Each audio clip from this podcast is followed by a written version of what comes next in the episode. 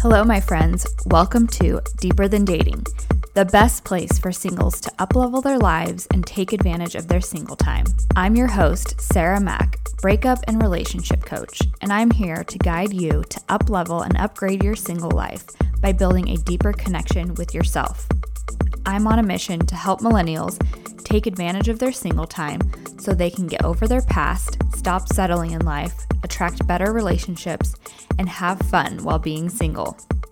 On Deeper Than Dating, we will explore topics of self development, psychology of love, relationships, and breakups, mindset, spirituality, and manifestation in order to deepen the relationship with ourselves, which is truly the secret to deeper dating.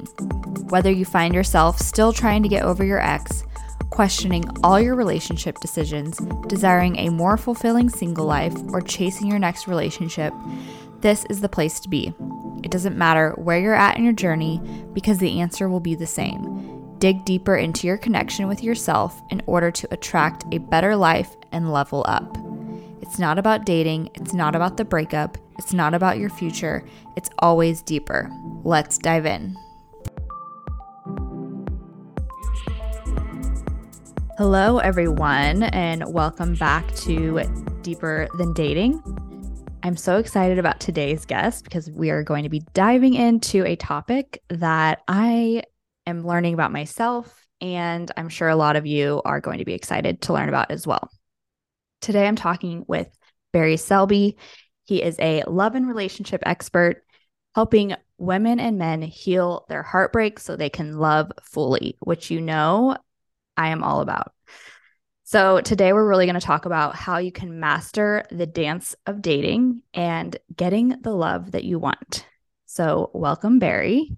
Well, thank you. Glad to be here, Sarah. It's going to be a fun conversation. Yes. So, let's start with your background and, yeah, what you do. Sure. Well, um, I'll start by saying I've made lots of mistakes, which is that's the thing because sometimes people like, well, the relationship expert so expert because he's so good at what he does. Like, no, we generally learn by making mistakes first, then fixing them and learning how to do things better. Speaking to that, I've been in the field of study of human development and, and people and psychology for God for decades. I have a master's in spiritual psychology and other things too. And I kept making mistakes in relationships, even with that expertise. So it really is about learning in the trenches, so to speak. And for me, my passion is really helping other people really do the inner work to be better partners. Because I discovered very clearly, quite often, and more than one time, if I didn't do the work inside, the mistakes will show up outside.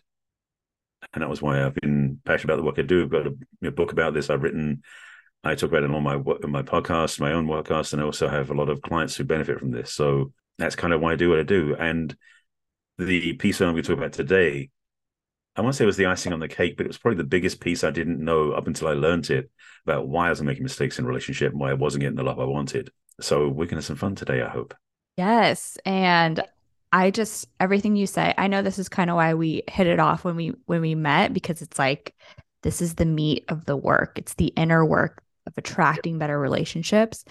And there's definitely a correlation. I think why certain people are drawn to this work is because I too have learned through the trenches and why I'm so passionate about this mm-hmm. topic and helping people get the love that they deserve. Absolutely. Not settling. Mm-hmm. Oh yeah. So how so how do we do that?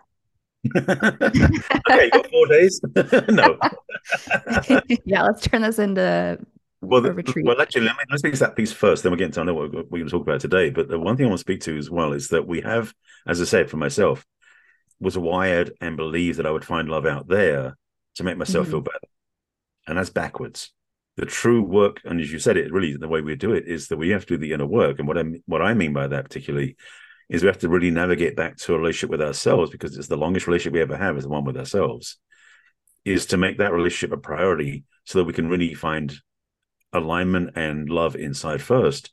So when we meet somebody else, we can be generous with love, but also receive love that isn't. Um, we're not acting like a vampire, sucking the love from them, so to speak. You know, mm-hmm. and so it's important to do the inner work. So I absolutely agree with you. The inner work is the key to really be a better partner, but also do better in life as well. Mm-hmm. And learning what love actually means. I feel like, like you said, being a love vampire, it's like someone is when you're seeking a relationship, it's like we're a lot of people are seeking that relationship to fill a void for the wrong reasons or recreate love from childhood that the way they defined love, which isn't necessarily true love. Oftentimes not. In fact, that's one of the challenges is that, and again, this is something I've learned over my own journey and, and the mistakes I made, and everyone can reflect on the same thing, is that we tended, especially in early 20s and early and late 20s, we would tend to emulate the love we experienced when we were kids from mm-hmm. basically from the model that we watched our parents do. We learned as, as young kids, babies even, to observe the environment around us, which included the adults, our parents particularly, and how they exhibited certain things, like how do they love each other. At a young age, we don't know how to intellectually understand that. We just take it in as being the truth. And so, fast forward 20 years or so into our adult life, when we start dating, we will be defaulting or almost unconsciously using the same wiring we learned as a kid to make love to other partners, which means that when they say, like, you know, women tend to marry their fathers or men tend to marry their mothers, not literally, of course, but energetically, we tend to repeat those patterns we learned as a kid because we have that wiring that love has to be done this way. Mm-hmm. And so until we change that, we won't find love any other way, frankly. And aren't we unconsciously, if we did have a troubled relationship or a troubled pattern in our childhood, unconsciously wanting to recreate that so that we can fix it in some way? Well, it's got to be conscious first. That's the key, of course you know the the the I, one of my things I talk about work a lot is like awareness is the first step always because until you're aware you can't change anything. And yeah, the thing is that we we go through whatever we go through as kids with our parents whether it's divorce or addictions or anything else and if for example if you're if you're a woman watching this listening to this conversation and your father was a workaholic was never around you tend you may tend to find yourself attracting partners that will leave you mm-hmm. even though it's not in the it's not their dating profile. They didn't tell you in the first date that they're going to do that. But somehow, this amazing gift that we have as being human beings is we have this ability to unconsciously attract things we didn't expect, in a sense. Mm-hmm. And it is until we actually notice, look at, and do something about those wiring beliefs we had in, in the past, we would tend to attract the same thing again and again and not be able to change it. So if you want to get the love you want, you have to be willing to look at yourself and what you've been did as a kid, what you learned as a child that you're still doing as an adult. Mm-hmm. And when do you think someone starts to become aware that there's a problem? So let's say someone click play because they want to master their dating life and they're like, yep. I need to change. What what are some symptoms that this person might be having? Or the, the, the fact they're saying that means they are aware there's something off, there's something missing, something wrong, whatever that is. What tends to be the well, I'm not say it's the obvious one, but it tends to be quite a frequent one, is that we start noticing the same thing happens in different relationships, even though the different partners are different each time. I, that was my lesson. It took me, in one part of my journey, it took me three different relationships to figure out what was going wrong that I was mm-hmm. causing because obviously I was the common denominator in those relationships. Mm-hmm. Obviously, they are, the women I chose were all different, but I realized now I chose them on an unconscious level so they could give me the same experience. Mm-hmm but it was the third time where actually, let me be transparent. Um, the, the third relationship, she actually told me what I was doing wrong. it wasn't me getting aware of it. mm. Just to be transparent, you know. And that's the thing is that we are oftentimes unaware, and what we'll do, and I did it myself, is we go, well, that didn't work. Let me find someone new, and without yep. looking at ourselves, going, maybe I need to change how I'm being in relationship to have a different result. So it does take awareness again, and it may take the second, third, it might take the fifteenth relationship. It depends who you are. Yeah. So if if someone really wants a partner, they want love, and they're dating, this is why if you're listening, please look at your patterns. Absolutely. You have to write write it down on paper. And what do you say when someone comes into to your world when they just start to have this realization? Like what what kind of path do you start to put them on? Well, first, first I commend them. I congratulate them for discovering this because men, most of the population doesn't have a clue. So, mm-hmm. if someone comes to me who's saying like, "I'm realizing I got this pattern, I want to fix it," I'm like, first of all, great news because you're one of them, the um, less than one percent of the population probably who actually gets the fact that something to change. The thing is that the work I do with my clients, first of all, is um, we have a conversation up front because I want to make sure that the person who I'm talking to wants to do the work because I can't coach somebody who's not willing to do the work. There's no point, and I don't benefit, nor do they. So there's always an, an, an intake conversation to say, make sure we want to work together.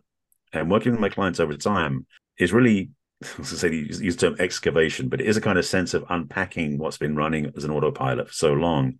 So it can be changed. So part of the work is really um, re- rewriting the history. And in a sense, also, and I do a lot of work from my background with NLP and, and psychology to do what's called parts integration, where I really start to tra- transform the inner. Um, it's like you know, you know, modern cars have all these computers and things that make sort of the car run smoothly. It's kind of like we have the same thing inside. That we have those little computers and um, operational tools that do things for us without us even thinking about it. That's the wonderful thing about being a human being is we have amazing ability to do so many things without even thinking about it. As a gift we have. Mm-hmm. It can be a curse.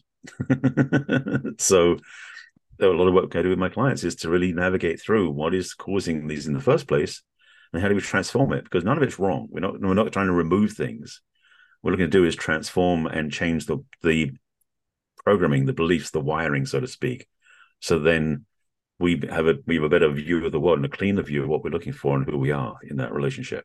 And it takes so much repetition and consistency and knowing that you can change. It takes time. It's not overnight. If oh, I wish it was. oh, I, I mean, there might be one or two people who do get it that quickly. There's an epiphany and goes, "Oh my god, I realize what's going wrong." Yeah, that's very rare, and mm-hmm. I didn't have that privilege, unfortunately. Mm-hmm. So, how do you master the dance of dating? Ah, shifting gears slightly. This is another piece of the puzzle, and this is the part that really changed my life back in 2007. Is that people have bandied this term around a lot, lot for a lot of times about masculinity and femininity, and about toxic masculinity and divine feminine, all those different things.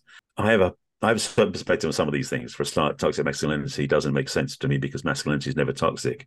That's actually the machoism, the ego-driven um, dominance that some men carry, which is which is toxic. Masculinity isn't that, and that's the differentiation I learned.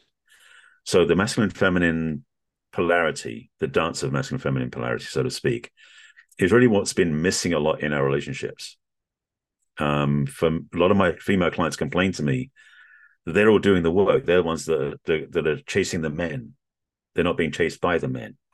And a lot of the men have been saying, and I learned the same thing. It's like they've been scared to chase the women because of the Me Too conversation. Mm. So there's this unfortunate place where both partners are very, very um, coy, for want of a better word, or to use another word, shit scared of, of making mistakes. And so, in terms of the masculine and feminine piece, which when it's in its cleanest form, the most um, I would say altruistic, most authentic way, is the masculine leads, the feminine is the dancing with that. In fact, the, the analogy or the, the visual I use is the dance of Argentine tango. In Argentine tango, the male partner, sorry, let me back up a second. I, I tend to align masculine with male and feminine with female because it's just easier, even though it's not always the case, because masculine and feminine can be on either switch places and we all move along the spectrum of masculine and feminine depending on what we're doing. You know, if we're driving, we tend to be in the masculine. If we're nurturing a baby, we tend to be in a feminine. It doesn't matter what gender we are or even what sexual, sexual preference we are. So true for gay couples too. So in Argentine tango, the masculine partner, the man generally, is one that creates the structure, the frame, the position that the female partner, the feminine, flows into and works with. And if you watch Argentine tango when it's done really at the high level, professional levels, which I've never been at, I watch these partners and the flow is very sexy. It's very it's very congruent. They're working together so beautifully, and it's also very clear who's doing what, who's where. So understanding that's the way that the the dance of dating works not necessarily as flamboyantly, but certainly in the energetics where the masculine is the one that takes the lead, not to control, but to invite. Big difference. And the feminine, which is the thing that women don't understand or may not have understood as a perception, is the feminine is more powerful than the masculine is. So when the woman is being led by the masculine, she doesn't give up control. She doesn't give up her power. She trusts him until she is no, I want to say until she trusts him while she feels safe, but she also will trust him until he's no longer trustable. Mm-hmm. Meaning that if he doesn't stay in his masculine, she'll feel it. One of the feminine women, should I say, women who really tune to the feminine have a much greater sense of intuition and um, sensitivity So if a man is not being in his alignment to his truth, not being honest, not being real, she knows. That's one of the biggest gifts that women have. One of the biggest traps of men is you've got to be honest, or you're going to be in trouble. Mm-hmm. So the masculine is is is in a lot of ways the safety that women need. In fact, the way of putting it is that for the ma- for the for the feminine, the masculine creates a safety that she can rest in. Mm-hmm. And it also works the other way, whereas the feminine creates a safety for the masculine to rest in as well, just a different way, because the feminine is in the softness, the masculine is in solidity. There's a little difference of energetics. But when they're together, that flow, first of all, it creates, let me be clear, a much greater sexual experience when one partner is masculine, one partner is feminine. Again, independent of gender, that is required for chemistry to really work. I'll get to that one in a second. I want to come back to that because the juicy bit. We'll keep it. Yeah, dangling. I'm having so many questions come up. I love it. but the, the the the way that I want to describe. Oh, I want to speak to one thing about the said the feminine is more powerful than the masculine. One um, metaphor analogy I use, that one of my teachers gave me, is that basically the feminine is like a massive river running the side of a mountain, extremely powerful, and it, it, it wanders through the, the between the trees and down the hill down to the bottom. The masculine are the banks of the river, as in structural. They get they give the, they allow the river to flow more directionally, more powerfully. Mm-hmm. But also, when the river gets full, it can overflow the banks. The banks can't control the river. In fact, the banks are guided by the river in a sense. They are the ones that create structure at at the service of or at the the in service to the feminine in some ways. Mm-hmm. I know you got tons of questions. You want to throw some at me? are you good for now? I love it. You're such you're you're such a great explainer is the word I want to say. I'm a great um, teacher. Great teacher. Yes. Is is it a spiritual concept? No. Let's just say so so let me put some labels on top of this. So there's yeah. the divine feminine, there's also yeah. the divine masculine. So divinity and spirituality is not gender based or polarity based. It's inclusive of all there is a wonderful sense of spirituality that can happen when both partners are being authentic to their true nature. So it can be that way, yes, but it's not spiritual to be masculine or feminine alone. Okay. So I'll be very open and transparent just so we sure. can be uh, teaching. You can use my me as a teaching model because I grew up with two older brothers mm-hmm. and I very much know how to be in my masculine to keep up with the boys, to achieve. That is um that that's has always felt like my power. Mm-hmm. But now I'm realizing for the past couple years that I want to be more in touch with my feminine and you know attract a partner and I want I want to be with a masculine man that knows how to lead and let me be in my feminine energy but at the same time, I run a business. I am very achievement oriented. So if you want to give me some free coaching right uh, now. but I think this is this is so yeah. it's very relevant Absolutely. to probably so many of the women that you see because the women that are very career oriented and achievement oriented are probably the ones having issues with attracting the masculine partner that they desire the challenge of this, and and, and let me let, let, me do a little history lesson just to give a quick sense of this. Um, keep this short. Is that basically we've only been in this modern sort of framework since the 1960s or so, because before that point, codependency was the way of the land, so to speak, where basically the man would um, court the woman who was still living with her parents out of the house into his house, basically. So she never mm-hmm. had her mm-hmm. independence back in the 50s and beyond before. When the sexual revolution, women's liberation, feminist movements happened in the late 60s, there was a change. In fact, it was only in the early 1970s that women, I think, got their own bank accounts and credit cards.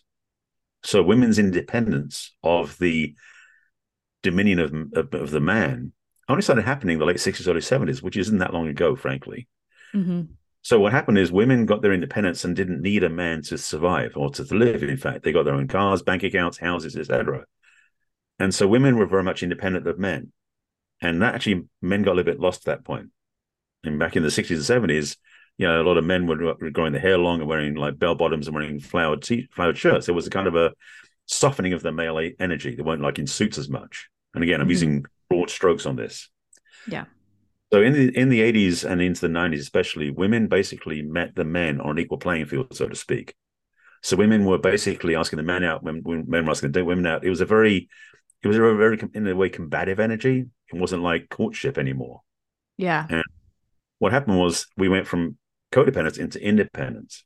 Where we're heading, where we're moving into, and we're still evolving to this level, is the term again I've learned from my own coaches on this and my own teachers on this is the level of in- interdependence because we don't need each other, but we benefit from each other. So relationship yeah. absolutely is two people who come together to add to each other. But you don't come to each other to get something from each other necessarily. Obviously, things you can have from each other, which are wonderful gifts, but you don't go into a relationship incomplete. And you know, my favorite quote to use in this metaphor is the one from Jerry Maguire, which is "You complete me." It's like, no, you don't. Yeah, we are all complete. So, what you're saying in your example about being in a family raised with two brothers, I would I would imagine for your safety you had to be like tough as them to stand to be equal to them sort of thing, and to also the way the family was. That's not unusual by any means. A lot of women, and sometimes it doesn't matter if how many brothers or sisters they have, they can become tomboys or have that that male energy that they're doing to um to justify themselves to be in the world with the other people. So that becomes part of the makeup you carry into adulthood and yes, it can be a challenge if you're dating to still have that autopilot running. Mm-hmm. So to be in your feminine for some women, especially if you've had that experience, hang on, excuse me, can feel foreign or alien even, because it can also feel weak. The challenge for women who have had the put on the male armor for a while, so to speak, can feel that to take that off and be feminine is a dangerous thing to do for them because they don't feel safe. And that's what I was saying earlier about the feminine is more powerful than the masculine. But our society hasn't told women that. So what I'm saying is, in case you haven't heard from society, I'm telling you now, ladies, you're much more powerful in your feminine than we are in our masculine, in a good mm-hmm. way. Mm-hmm. Because the feminine has the ability to embrace everything. Sorry, you're going to say something. Yes, on that note, because it is since it is a spectrum, right? Yes. When you say more powerful in your feminine, is there a sweet spot to that power because I feel like when I'm dating and in relationship, I know how to tap into my feminine. Mm-hmm. I I I I feel connected to that, but I there's probably there's a lot more work there to be done. So I'm thinking, okay, maybe maybe that is scary. I don't know. I need to think about that. Maybe maybe there is a fear there, but like where is that where is that power that you're talking about?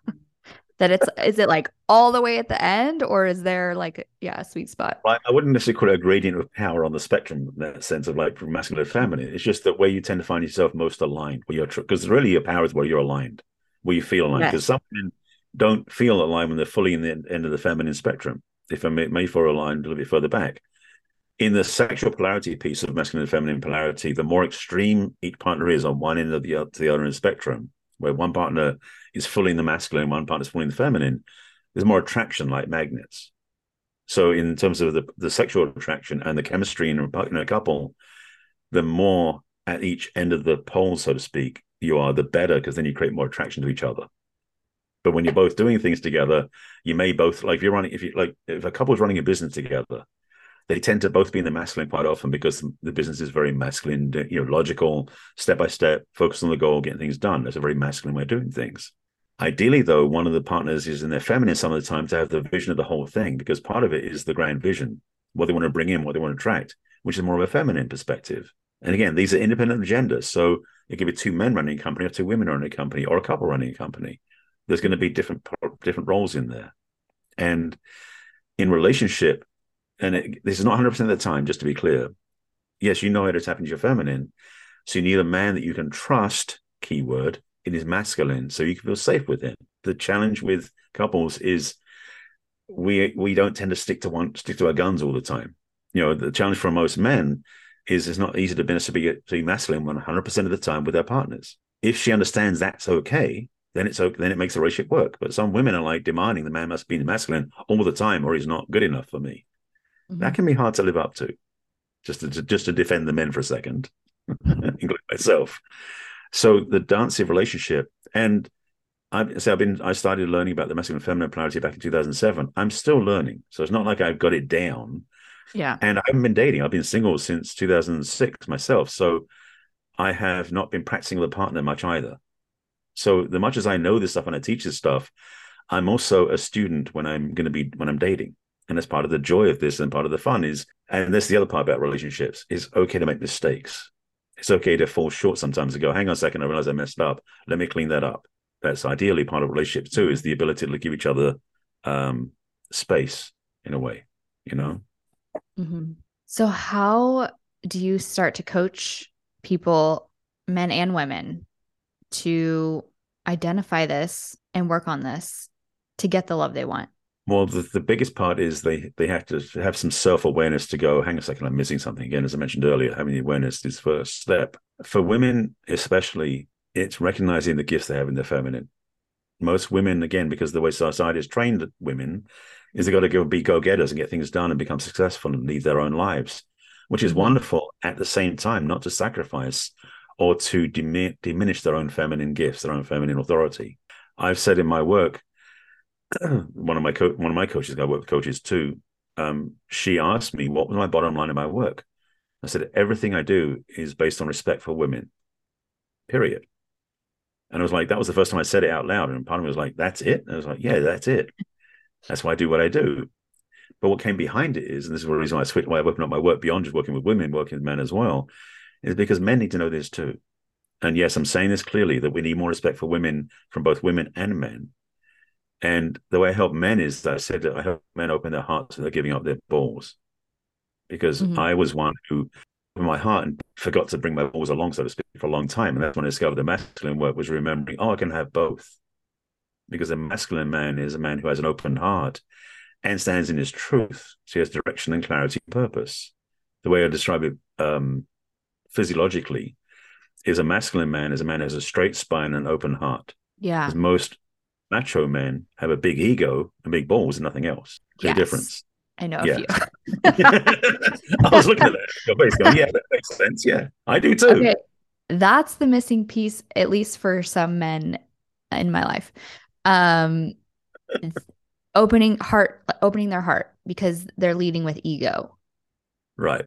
How can a, how does a man do that? Well, the journey I went through was learning that when I really lived in my masculine, I was actually way more powerful than I was in my, in my macho when I was being ego driven. Because I also went through a lot of um, I was subjugation in a way during my life. I was bullied in high school. That really put me at odds with being a male in my peer group. I became a lot softer and I actually hung up with the girls, which is why I have such respect for women. But the thing is that through my life, I've always had more of a I won't say open heart, but more of a compassionate space. But I haven't stood up for myself. That was the thing I was missing completely. And truly a masculine man, and that's what I've learned to be, is to be anchored in my truth, where basically I who I am is unshakable. I know who I am. And I stand in that. And the way I serve the world comes from that place. But it comes from that place, the way I describe it, hand in hand with spirit, with spirit, with love, with compassion, with kindness. So it's the combination of the true, having the strength of the masculine in deep resonance, but with the kindness and compassion of, of a of a of a benevolent king, so to speak. It's like it's a man who leads from a place of benevolence, but also doesn't let his dominion suffer. So he has a lot of strength in there that will fight for the rightness in a sense, or or will um, defend his kingdom, which could be his queen and children. That's I mean, I don't know I dropped into the monarchy, but you know, that idea about the masculine and feminine. There's a certain mystique to it that's almost like a royalty thing. When a woman's truly a feminine, she's not a princess, she's a queen, the way I describe it. Because it's an ownership of that authority that is regal and and is the top of the game, so to speak, top of that level, same as the masculine as the king. There was the whole thing that was, you know, that women look for their prince or their knights. Like, don't settle. Go for your king. I like that. That's good. I'm gonna quote that. It's gonna be the carousel to promote this. don't Great. settle. Go for your king. It's so good. Okay, so what if okay, now you talked about the masculine, what about the feminine? So like what yeah, the energy that because so you said the, masculine open their heart. Now, yeah, talk about the feminine. feminine basically also like the man, like the male, the, the, women tend to be in their egos. That's why women work in business and compete because they're doing the, the way it was basically the way the way I describe it I said women went to work after the sexual revolution. Well, the problem is when women went to work, they copied the model they had, which is the way the men were. You know, back in the back in the seventies, I think it was, when Twiggy was famous. She had short cropped hair, flat makeup, and a and a sh- uh, padded shouldered suit on. She didn't look sexy or feminine. She looked like a man. But that was the model being taught. So women have unfortunately carried the mantle, and, and probably the, that's why the, a lot of women um, stressed out shoulders because they've been carrying that weight for so long. Is they've been trying to succeed in the male world. The male business, the business world is a male dominated, male driven, male created environment. So women have done the same thing. And so when women disengage, they need to do things that nurture their feminine. One of the things I said, and this is for couples too, by the way. So I'll say it this way for couples first, then women get the idea. Is that one of the most this one of the sexiest things a man can do for his woman, especially if he gets home from work before she does, or he's home before she is, is when she comes home from work, he takes her keys, her phone, and a bag from her, leads her to the bathroom where there's a bubble bath and candles and some soft music playing, and then tells her, "I'll see you in half an hour." Gives her that space because for feminine, for women to reconnect to feminine, doing self nurturing things, being kind to yourself that are soothing. Physical touch things are good. So like you know, bath bath salts, massages, um, things that make you feel feminine, because the feminine is very feeling energetically. Is one way women tap back in. So it's heart centered as well, but it's also very sensuous, and that ties in, you know, the genitalia and everything else too for women. It's not because women have been unfortunately, because of our society, because of the rape culture, because of all things that have been happening in this world, women have been very felt very defensive or protective or scared to own their feminine sexuality. And the feminine isn't scared of that. Partly because it's authentic. I'm not saying women should walk around, walk around the world just being that way the whole time. You need to be self-aware and protecting yourself. But in an intimate relationship, when women remember that's part of who they are, they can get back into that energetic, and that that turns on the man too. So it's a good it's a good partnership that way. Mm-hmm. I'm reading the book the the Art of Seduction right now. Mm-hmm. Does that do you how do you feel about the that word seduction and the feminine energy? Is it just is it does it go hand in hand or is it more of deceiving?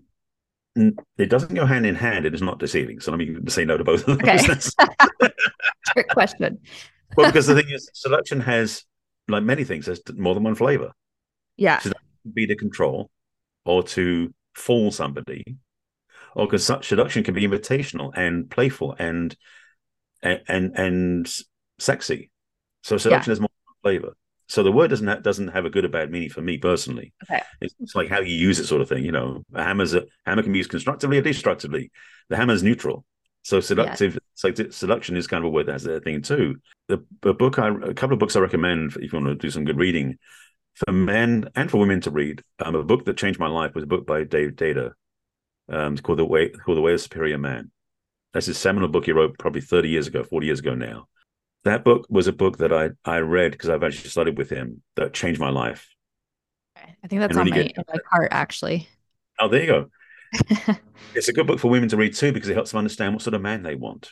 You know, it's written for men because men need to get this, but it's good for women to see what sort of man they want to be with. So it's key as well. Another book for women that I recommend actually is by another teacher of mine, Alison Armstrong, called The Queen's Code. It really speaks to the persona of how women can be much more effective, both at dating, but also how to be a feminine woman in relationship. There's a couple of books out there too, which escape me right now, but those are good two good starting points. So the of Seduction is a good book too, knowing that the reason or the intention behind the seduction is the key. Mm-hmm. Yeah, I think it's I think it's interesting because when I think of tapping into feminine and dating, I think of seduction. I think of like it, but in a positive right. way. That's what I think of when I think of feminine, the feminine power. In a sense, yes, off? because well, because, because well, because the feminine the woman can be very invitational, which is wonderful for men to feel that because it means she trusts him. Mm-hmm. So don't give it blindly. You know, when your woman is being invitational, being seductive, you don't do it to every man because it would be dangerous. Yes. So okay. choose wisely who you're offering this to, so to speak. You know. Mm-hmm. Mm-hmm. And so for us men, as I said earlier about the truly masculine man becomes trustable, it's a safe place when he demonstrates that and she knows it's true. She can feel it automatically then being seductive is safely received as well. Yes. Okay. Do you, what about women that have issues with trust? That's a very big question. I, I, this is something that I see um, with clients and friends of women that have issues with trusting the masculine due to whatever reasons of their past. Is there something, I guess, yeah, it, that could be a whole episode in itself, but it could be, yes. Something to kind of, uh, of course, be aware and then work towards trusting the masculine. Well, the, the biggest thing, again, keep coming back to awareness, is to look back at your history. For most mm-hmm. women, unfortunately, their distrust of the masculine, distrust of excuse me, distrust, distrust of men in general, because it's not just the masculine behavior, it's the men in general, because they were sexually wounded by a man, whether it was through a man who neglected her or a man who abused her or a man, you know, could, even could be a family member. So they, there's, for a lot of women, there's a lot of history that unfortunately is prevalent in so many ways where women have been inflicted by negative male energy that isn't respectful and it's not healthy, it's not masculine. Mm-hmm. And so there are a lot of women who do have trust issues with men, absolutely. And that's not to be ignored or it's justified. So for women who want to change that, the first thing I recommend is looking back and seeing where those wounds came from, what was causing it. Because the thing is, and this is the thing hard to say it, is that yes, a woman may have had an experience with a man that really hurt them back in the past. The challenge is she paints all men with the same brush which men do with women too. We we we get hurt by a woman, we paint a woman with the same brush too. Recognizing what happened with that person was individual. Now, it doesn't mean all men are safe, but it means that not all men are bad. Yeah. And so it's that first step of becoming okay. I realize this man did this to me, whatever that was. I realize now not all men are like that, but I need to be aware enough so that doesn't happen again. So you have to be sensitive to that, or be have your inner guidance system, so to speak, online to detect when a man is in that is that his wheelhouse, or is he somebody you can trust? Again, mm. honor and trust and safety are key qualities for a man to present for a woman to feel that way. The challenge, and I'm going to say this too, is some men are good at faking that, unfortunately. So women have to be really tuned into their own hearts, their intuition, and their wisdom to know this is really the re- this is the real deal, or is the guy faking it? Yeah. So that's the key. That's the work. So since most of the listeners are single. Um mm-hmm. this work is so important to be doing while you're single and maybe you're taking a break from dating or you are casually dating what would you I, I always like to give just very like practical this is what you should do what would you tell those listeners that they could do little things like the bubble bath little mm-hmm. things mm-hmm. to you know like nurture yourself to work on um, men and women to work on that they can start doing this week? First of all, don't be swiping to try and find somebody right away. Take your time, first of all. I agree. you know? Um, in addition, yeah, for women, do things that are self-nurturing, really find ways to connect. It maybe to maybe change your wardrobe, or should say create a wardrobe that's purely for your romantic, social, playful times that isn't your business suit from work. That sort mm-hmm. of shift for men, we have tended to be the more rigid part of the species, so to speak. So we need to do things that loosen up too. Do things that are physical. Yes, one thing that men are, men can really do that helps them is do things that are physical, whether it is sport, uh, team sports, or or biking, hiking. Do something that gets you back in your body. Because for most men, they've been in their heads too much. So something they can do for themselves is do something, put them back in their body physically and I can help them ground in themselves. That's part of the work. Yes, there's a lot more work to do to become more masculine and to be more feminine, but just starting with those two little things will get you at least thinking in the right direction. And but for both men and women, again, don't start swiping right away. Be be well. The challenge is most dating apps are designed for men, by the way, because they're designed to be like hunting galleries, which is Ooh. not yeah, which is what men tend to look at. So so I can't deny it's what we do. But the challenge for men is that ask yourself, what are you really looking for? Are you looking for the one that's got the biggest tits, or looking for someone who's going to be the right partner? Because they could be they could be the same thing, but might not be. And for women, are you looking for the man who's going to be a good partner, or because he's got a good car behind him, or he's got you know six pack abs? He's like, we what are we looking for? What what are we looking with? So it's a good thing to yeah. choose your uh, criteria before you start looking. And the more you do this work, do you feel like the whole attraction thing, like who you're attracted to, is so fascinating to me because. Yes. Are you laughing? I could talk to you forever. like, it's just so fast. It's just so fascinating. All of this. Um. Yeah. So, like, okay, a, a woman that let's say she's in her math. this is kind of me. Um. Let's say she, yeah, business by day, seductress by night um or she or she's working on she's working on tapping into her feminine. Does her attraction to who she's attracted to. So maybe when she's in business mode she's attracting more guys that are in her in their feminine. Maybe. but she doesn't yeah you know what the, i mean? the thing you have to think of also is this is the challenge as well just to out the men on this one. It generally men are lazy. Meaning in the sense that we like to we like to accomplish goals so we can put our feet up. That's the way we're wired. So we will get the goal, and then it's like we don't necessarily keep going after that point. So we, we need to have ongoing um, goalposts, so to speak, to focus on where we want to move to next. For women, it is a challenge, yes, to be in the place where they're out in the business world. You, the thing about it is, for women in the business world, if you're out, if you're in a corporate environment where you're working all the time, if you have silk underwear on, you'll feel sexy, even if you're standing in a business meeting. You know, you can do things quote undercover, so to speak, that remind you of who you are, that connect you back in yourself. The challenge for women is they get so immersed in the business world they forget who they are. They forget their femininity.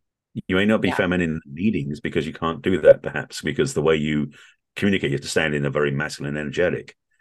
But if you do things for yourself that are self-nurturing, either you know things you wear underneath, or things you do on the breaks, what you do when you get home, to put you back in your feminine, those are the things to remind yourself who you really are. And you have to remember that you're basically you're putting on the mask of being masculine in the business world, but underneath it is who you really are. Does it help? Mm-hmm. Yeah, it really is a dance. Mm-hmm. Exactly. What would be some positive signs that someone would would start to realize, like, oh, this is working. Like, I, I'm feeling more powerful, or I'm feeling more aligned in what context? I mean, when you're out, when you're single, when you're dating, or when you're meeting somebody, what are you asking the question based on? Because I'm just want to make sure I answer the right question.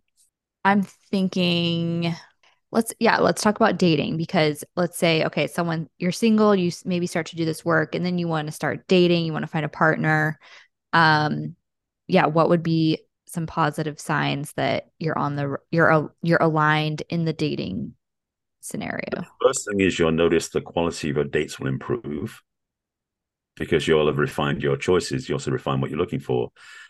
If you are doing the deeper work, which I do with my clients, where you're basically breaking those old patterns, you're you're healing them, you're transforming them, then you'll start attracting different sorts of people, and that's a good sign. It means you're on the right path. The the the gift and the curse of this is that there's going to be lessons along the way, no matter what you're doing. So if you do transform, heal an old pattern and shift it, you may discover another one. That's okay keep doing the work, keep growing, keep transforming. That's one reason some of my clients come back to me more often than not because they want to keep going, they want to go deeper. When you're dating, the other part is, and this is one of the, the secrets of this work in a way, is that you'll start discovering more and more that you don't need a relationship to be happy. Mm-hmm. And for some people, that's for, that's like getting out of jail free card, you know, because they've spent years and years moping around thinking they won't feel happy till they get the love they want. It's like no, you start to get the relationship yourself working beautifully in in, in, in a, in a whole, fulfilled way, you kind of fall in love with yourself. And yeah. I don't mean this in an egotistical way or a narcissistic way. I mean you just start you start loving who you are. First of all, you become more radiant and attracted to other people, which is a good sign. But secondly, you don't feel desperately driven to meet somebody out in the world. You know, don't feel lonely or needy. You just feel like, I'm confident. I love who I am. And when I find somebody who meets me where I want to be, mm-hmm. then we'll talk. That's the trick. That I see. That's what happens. It's when you do this work, you I've had so many people all of a sudden they came to me because they wanted a relationship. Now they're like, no, I'm good. I'm gonna take my time. Good. I'm gonna take my time. Yeah, like that's it's so common. And then they also become a magnet towards yes. dating people that like people that want to date and that you can be pickier at that point. You become abundant. yes, that's the secret. Mm-hmm. Pretty much, yeah. Any last thing you want to leave the listeners with as we wrap up? Um, I mentioned that relationship with yourself is most important, and the relationship you desire, the real relationship you want to have, you can have.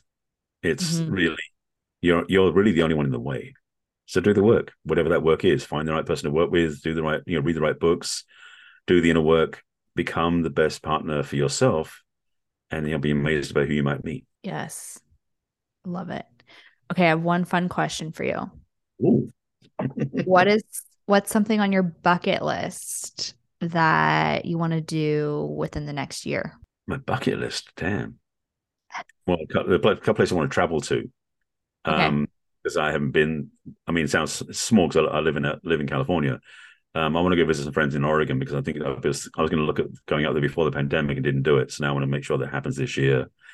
And I want to go visit my my brother and his family in Italy. I haven't been to for I haven't seen him in 15 years. Yeah, that's huge. Yeah, you got to do it. Where in Italy? Tuscany. I went right before the pandemic, and I want to go back. Tuscany. Where did you go? Stayed in stayed in Florence, and then we took a day trip to to Tuscany and did like a wine tasting uh cook, cooked at this farm. It was the it was um, magical. It's pretty amazing. My brother lives in vinci which is about 30 yeah 50 kilometers about 30 miles from florence. Yes. Yeah. So good. Yeah. um okay. Tell everyone where they can connect with you and anything that you want to mention. Sure. Um well my website is my name and so is all my social media except for instagram. So barryselby.com is my site. Um, I've got ton of videos on YouTube. So you go to youtube.com slash Barry Selby, but on Facebook, LinkedIn, Twitter, all those places you can find me as Barry Selby. Instagram, it's the real Barry Selby that because my original account got hacked. Um, but if you want to get help, reach out to me. You can. My website is in the process of being redesigned. It might be up and running by now. I don't know. And if you want to listen to this in six months, it probably is up and running. Um, but go to my website. If it looks a bit clunky, just send me an email at barry at barryselby.com and reach out for help. Perfect. And I'll have your links in the show notes. Thank you. So thank you for being here. And we'll definitely do another one at least because there's just there's too many things to talk about. And I think this is life this is life-changing work. This is the work that people everyone needs to to do. So thank you for your work and for being here. Thank you for inviting and. Yeah, of course. And if you're listening, thank you for listening, pressing play, and we will talk next week. Bye.